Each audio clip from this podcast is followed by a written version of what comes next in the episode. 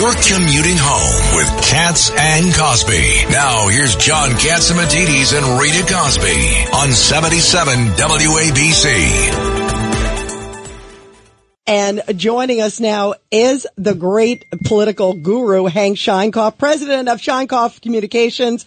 Uh, and of course, uh, just legendary clients have included, uh, President Clinton, Mayor Mike Bloomberg, and many, many more, John. President Clinton, I understand today was at the Vatican, uh, uh, with the Pope. Oh, how beautiful. Wow. How lucky him. Lucky him. How beautiful. How's he doing, by the way, John? He's doing Look good. Good. Oh, I'm so glad to hear that. Well, Hank, um, talking about politics and especially presidential politics, your thoughts on RFK?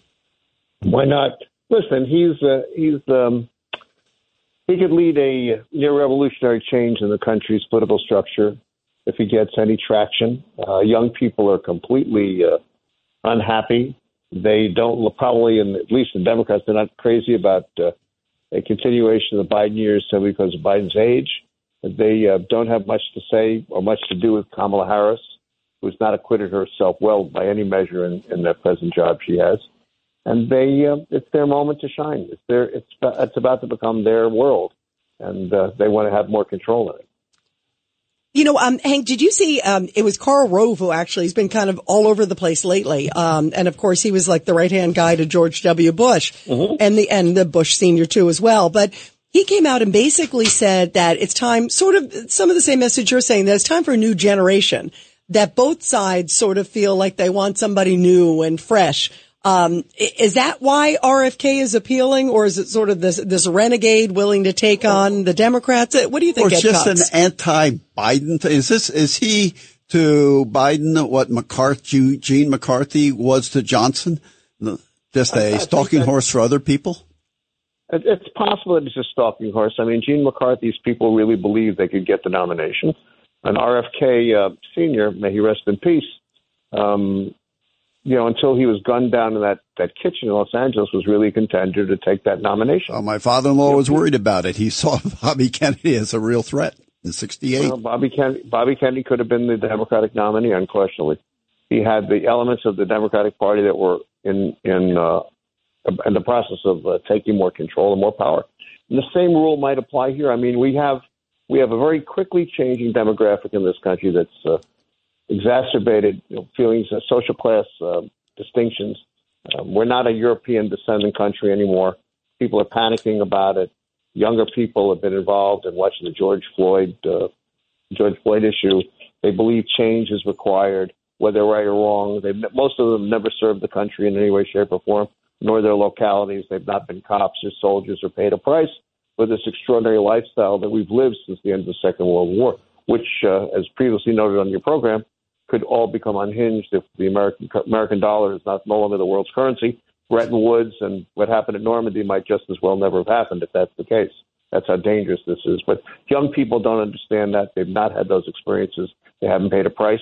So why should they worry? They're not worried. And that's part of the problem. You know, it's so troubling, um, Hank Sheinkopf, just as you said, uh, that there's this disconnect with young people. There was a poll, um, that came out. It was on 4th of July, just about how young people don't have that sort of sense of attachment and pride in America.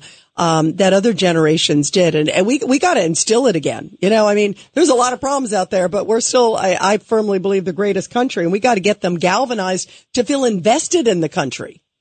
Now, uh, then, yeah, go ahead. I'm sorry. Uh, it's uh, David Paterson, Hank. How are you?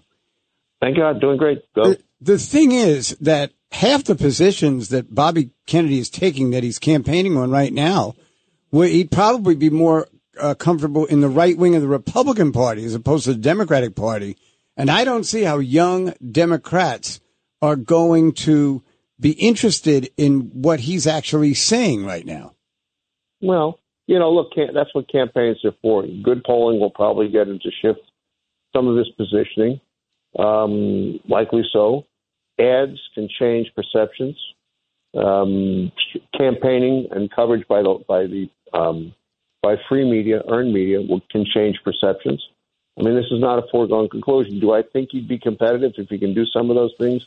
The answer is why not?